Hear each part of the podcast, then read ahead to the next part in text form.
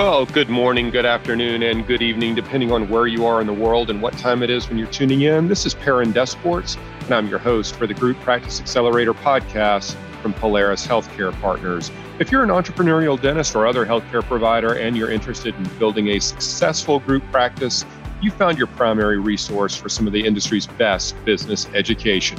My partner, Diwakar Sinha, and I have decades of experience helping people just like you launch, scale, and ultimately exit successful group practices.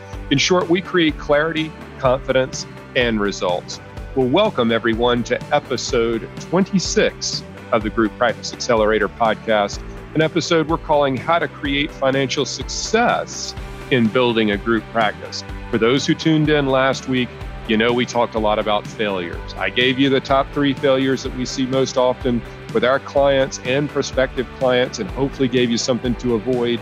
So now, as we head into the holiday season and Thanksgiving's right around the corner, let's build on successes and create some financial successes for you, give you something a little bit more positive to focus on. You know it's going to be a note taking episode, so get your pad and pen ready, brew a great cup of that Mila coffee. We are ready to roll on the Group Practice Accelerator podcast from Polaris Healthcare Partners.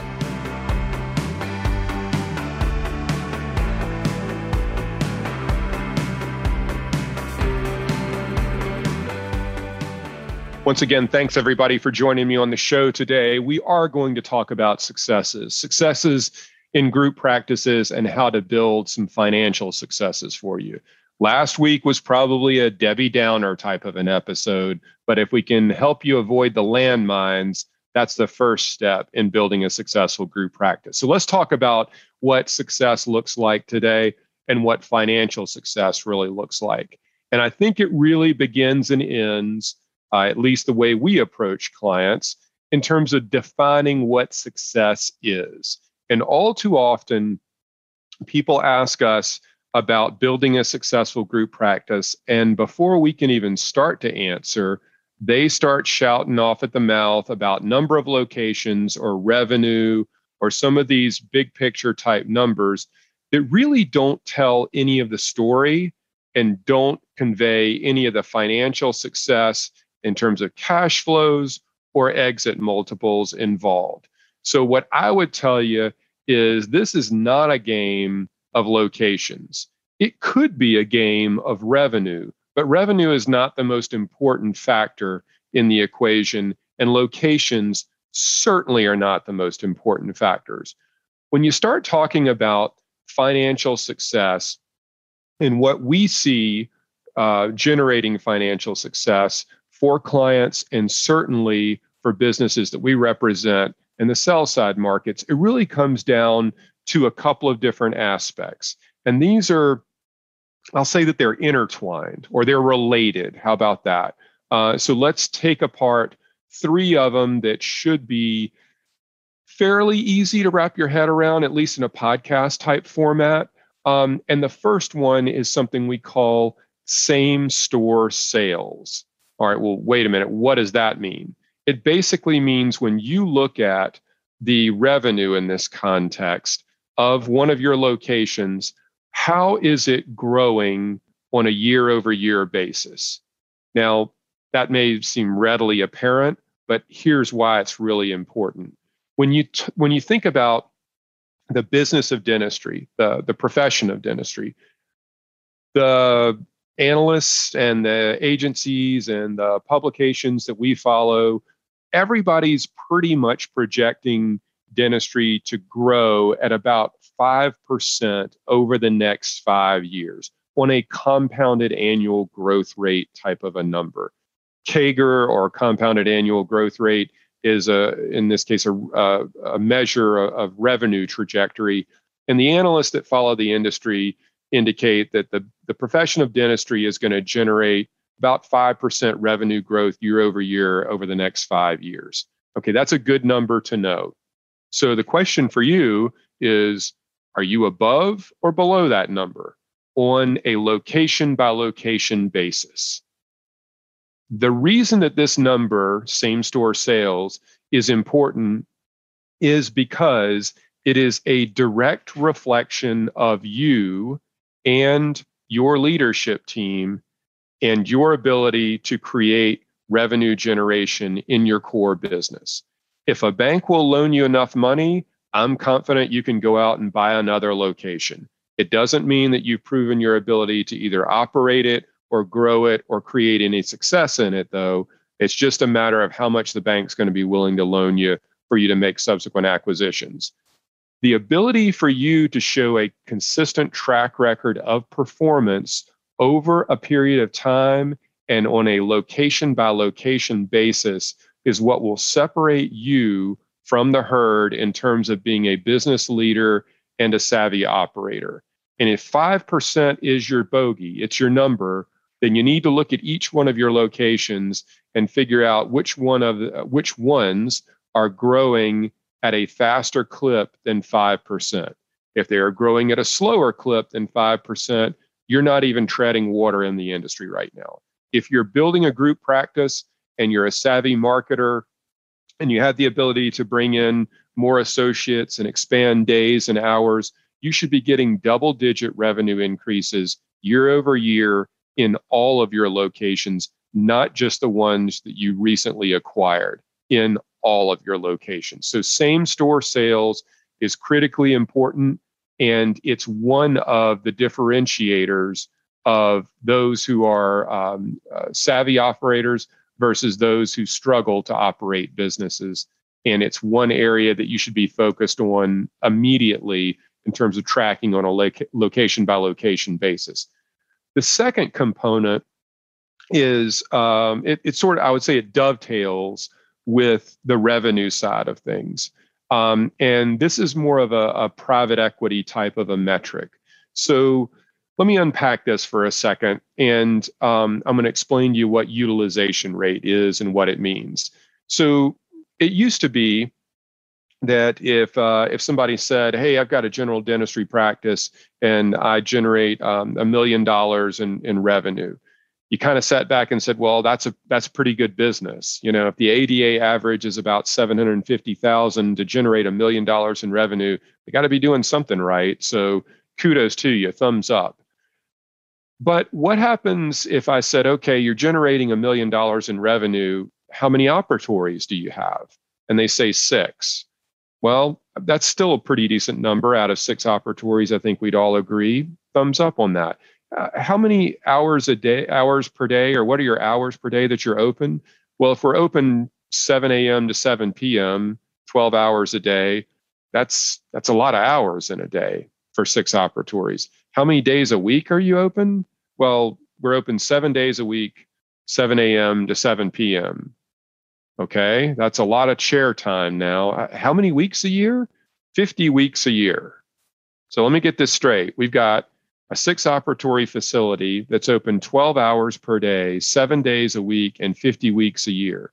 That's over 25,000 available chair hours on an annual basis. And we're generating a million dollars in revenue. Do you feel quite the same way about that million dollar revenue number that I mentioned before? You probably don't because you and I are both sitting there saying, okay, wait a minute. A million dollars is a nice revenue number. But given that number of hours of capacity, we're nowhere close to maximizing the available capacity of, of the facility in terms of chairs and hours that it's available on an annual basis. So the the revenue per chair per hour is really what we refer to at Polaris as a least common denominator type of an approach to evaluating the productive capacity of a business. And what you want to think about and the way you want to gauge success and the way you want to compare yourself is against a standard that a lot of private equity groups measure you against. And their window is somewhere between 125 and 175 dollars per chair per hour in terms of productive capacity. When they look at businesses, and this is usually on a group context, and they throw the 125 to 175 dollars per chair per hour, and they're evaluating capacity. What they want to know is is this operator squeezing everything out of this uh, opportunity, or is there still some that we can pour some marketing dollars in, or add some uh, associates or something like that and really get a revenue lift out of it. And, and I think you need to do the same with your business. So analyzing the number of locations you have, number of hours per day, days per week, and weeks per year that they're open to really understand the available capacity that you have at hand and what you're generating on a per chair per hour basis is incredibly important. Now, that scenario that I just walked through about a million dollars uh, in six operatories, 12 hours a day, seven days a week, 50 weeks a year, and 25,000 uh, available chair hours per year, that thing comes out to about 40 bucks an hour per chair. All right. So nowhere near the scale that we're looking for. On the other hand, that same uh, practice that has six operatories, 12 hours a day, seven days a week, 50 weeks a year, if we use the private equity metric of $125 per chair per hour, it's over $3 million in revenue. That's a significant difference than the $1 million in revenue that I started out with, isn't it? It's a different way of looking at your business from a utilization rate standpoint and your available capacity because taking advantage of your available capacity takes advantage of your fixed costs and it really creates a lot of operating leverage in the business. And this is the second kind of component of building financial success, engaging the financial success of your business, or where you may be able to create more success if you're not doing so presently. So, capacity and hours from a utilization rate, and really using that $125 as a starting point to measure yourself against is critically important. And the third component around this, obviously, we've been talking a, a bit about what I would call uh, the top line, right? The revenue side, that same store sales and utilization rate. The, the next one is more bottom line, and that is EBITDA from an EBITDA margin standpoint. If you are able to generate more revenue and really take advantage of your fixed costs, and if you can contain some of your variable costs within the business, you get margin expansion and you get it at a rapid rate. So when we look at EBITDA, normally we talk about EBITDA dollars because we're talking about valuation. Here, I'm talking about EBITDA margin, marginal impact, the bottom line. And for a general dentistry group, we like to see our groups somewhere in the high teens to mid 20s on an EBITDA margin standpoint. More is generally better. So don't stop at 25%. If you get there, by all means, keep going. But in the context of evaluating the health of your business from a, a profitability standpoint, EBITDA margins in the high teens to mid 20s is probably where you want to be and, and preferably even in, into the high 20s. Those businesses that show an EBITDA margin of, say, 25% are very well run. They have the cost structure buttoned up. They probably understand the productive capacity of their facility and the people involved, everything like that. And they're really generating um, a lot of success within within the business. So taking those three components of same store sales, utilization rate, and EBITDA margin into context uh, is really um, critically important to creating financial success in building a group uh, practice for sure. The next component I'm going to talk about uh, is, is an offshoot of that last comment, and that's EBITDA dollars. So if the desire is to uh, exit the business or transact the business, you've heard us say on multiple occasions that valuation is not a function of revenue necessarily. It's not a function of locations or number of providers or anything like that. It's a direct function of EBITDA dollars. And if you're going to build a group, then you want to create financial success.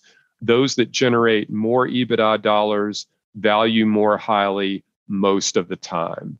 So, as we unpack that first piece about growing same store sales faster than the norm, maximizing your capacity in terms of utilization rate, and expanding your EBITDA margins, you're doing all of that. You're going to create more EBITDA dollars. If you create more EBITDA dollars in a well run business, it is going to value much more highly. And that's an ultimate measure of financial success.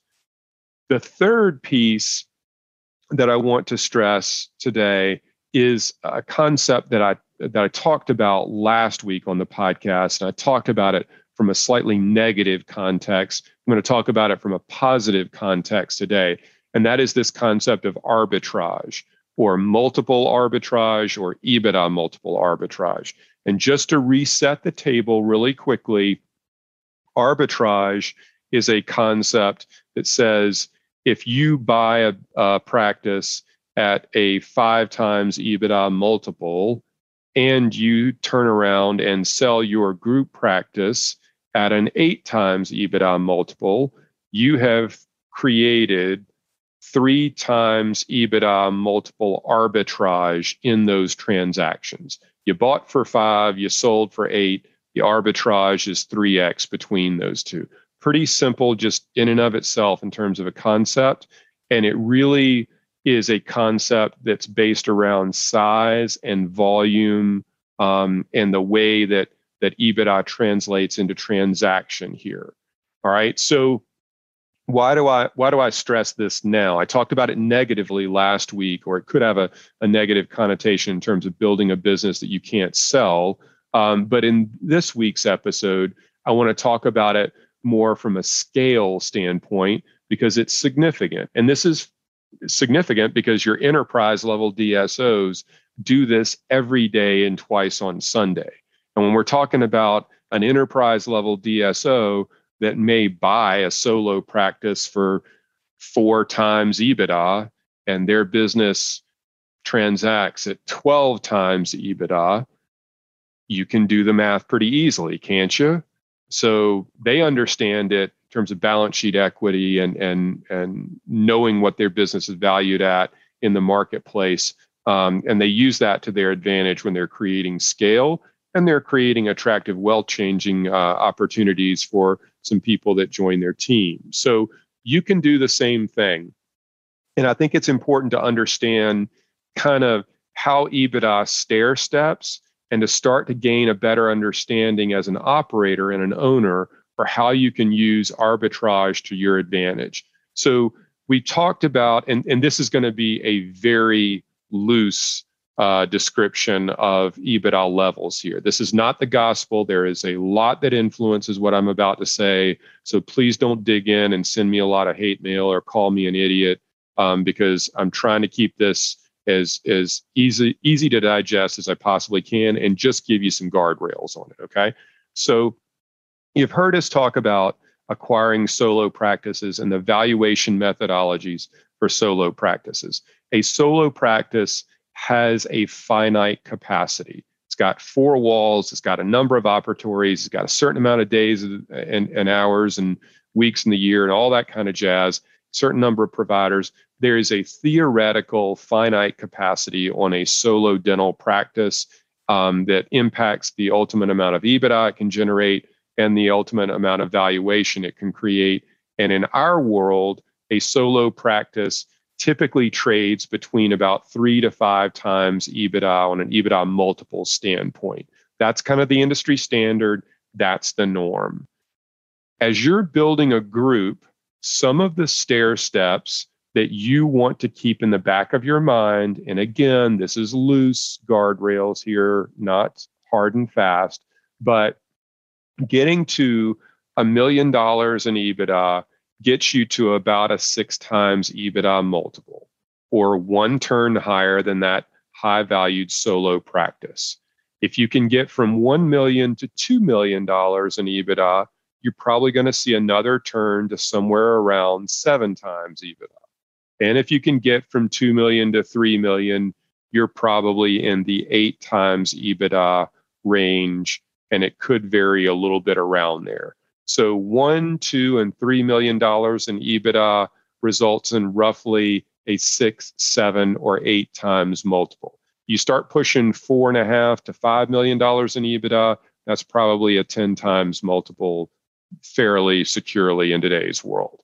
But I think for the majority of our group that are going through that initial phase of growth and trying to get their business established, you know, you're you're looking to get somewhere in the two to three million dollar EBITDA range, um, which is some level of operational viability and success, uh, and hopefully that's a springboard to greater things.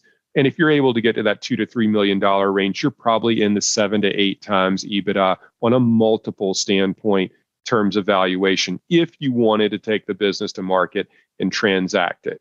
So from there, we really want to talk about how we buy businesses and not necessarily overpay for businesses. And more importantly, the turns of improvement you are confident you can make in those practices that you acquire. Last week, when I talked about uh, creating financial failures, I, I mentioned that um, you acquire a business and you don't get something called lift out of that business. Lyft is not a ride sharing application that I'm talking about today. Lyft is revenue generation and cost containment. Because if you can generate revenue and you can consolidate costs, even if you pay a five times EBITDA multiple for a solo practice, which would arguably be at the top of market, if you can get revenue generation and cost containment, you can start to dollar cost average your multiple down. Those turns of improvement yield greater upside at the deal table. And that's really creating equity on balance sheet for you along the journey. And certainly value creation upon exit in terms of a transaction. So, to really create financial success in, in building a group practice, you need to understand EBITDA thresholds and that kind of stair step to it. And you also want to understand what that means upon potential exit after you've acquired businesses and created turns of improvement along the way. So I, I hope this is helpful in terms of really uh, potentially helping you redefine what financial success looks like in a group practice. I mean, certainly we've talked about cash flow based businesses from a build and operate standpoint. I really didn't touch on that today. Most people are, are building group practices through an acquisition based methodology. So we didn't really talk about um, uh, de novo approaches. But I think, you know, for the bulk of the audience out there, y'all are you're creating group practices through acquisitions and the reason you're creating group practices is with some type of an exit in mind and if you want that to create financial success for you and your partners you have to understand things like same store sales utilization rates and ebitda margin and how all that fits together and then as a secondary component of that you need to understand ebitda dollars and volume that you're able to create out of your business. And then the third thing is the concept of arbitrage and using those EBITDA dollars to create value within the business over that uh, period of time and the journey involved with it. If you can do all that, I'm really confident you're going to create financial success for you and your partners. And hopefully, you'll have a little bit of fun along the way. Obviously, this is stuff that we model out in our financial model we model out acquisitions from a growth pro forma standpoint. So if this is a journey that you're looking to undertake, um, and and you're just spitballing it, or or kind of you know I hate to say making it up as you go along, that's not really um, uh, a path that I would encourage you to take. We are we are not big on trial and error, as we like to say. Um, that comes with a cost in terms of time and dollars for you. So if you're looking for a faster way to create some certainty around the business that you want to build and certainly the exit you want to create, um, we may be a good resource in terms of helping you build out that financial model, putting together a five year growth pro forma to make sure that it ends up where you want it to be, and helping you connect the dots along the way. We do that with clients all the time in our consulting program. Um, and it's something we'd be happy to talk with you about on a on a one-on-one basis if you are interested. Um, I do obviously hope that you're finding a lot of the content we put forth in our, our podcast to be highly educational uh, and certainly informative. If there are areas that you um, are struggling to apply any of these concepts, again, feel free to reach out to me, or you can reach out to me if you got a question or a comment. Can reach me directly uh, at Perrin at PolarisHealthcarePartners.com. Stick around. We'll be right back with some additional thoughts and to wrap up the show.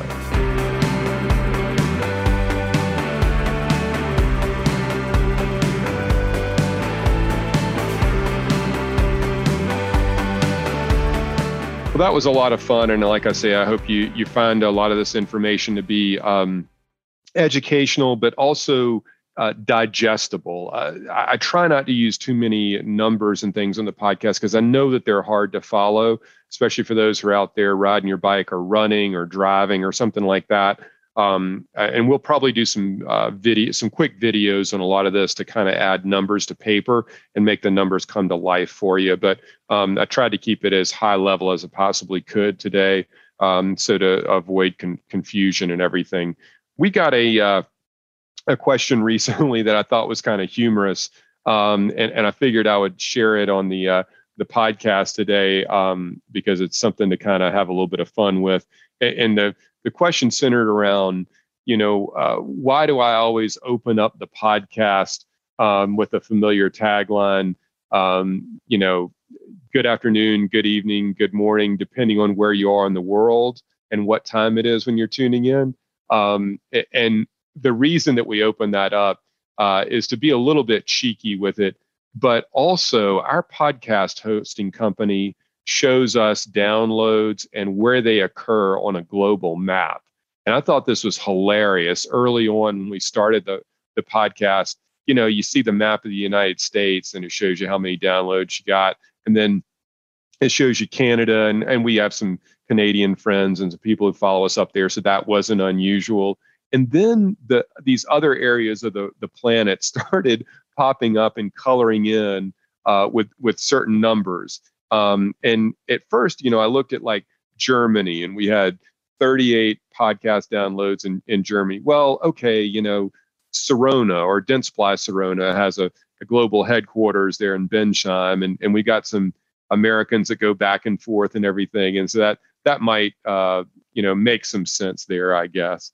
Um, and then, you know, a, a, couple of other manufacturing companies in the UK and in Europe and things like that. So, okay, I guess that some of that makes sense. And then when we started looking deeper into it, we had like one download in Iceland and a couple in Ireland, and we had one in Norway and three in Algeria and one in Saudi Arabia uh, and one out of Greece and one in Czechoslovakia. And I started thinking, what on earth? You know, Romania had two. Started thinking like, are these people really following our podcast? Or are these people just traveling around and possibly downloading? So it was a way to kind of poke fun at ourselves to say that we have a global audience, like tongue in cheek. But certainly, I'm not looking to uh, help people uh, build group practices in Iceland.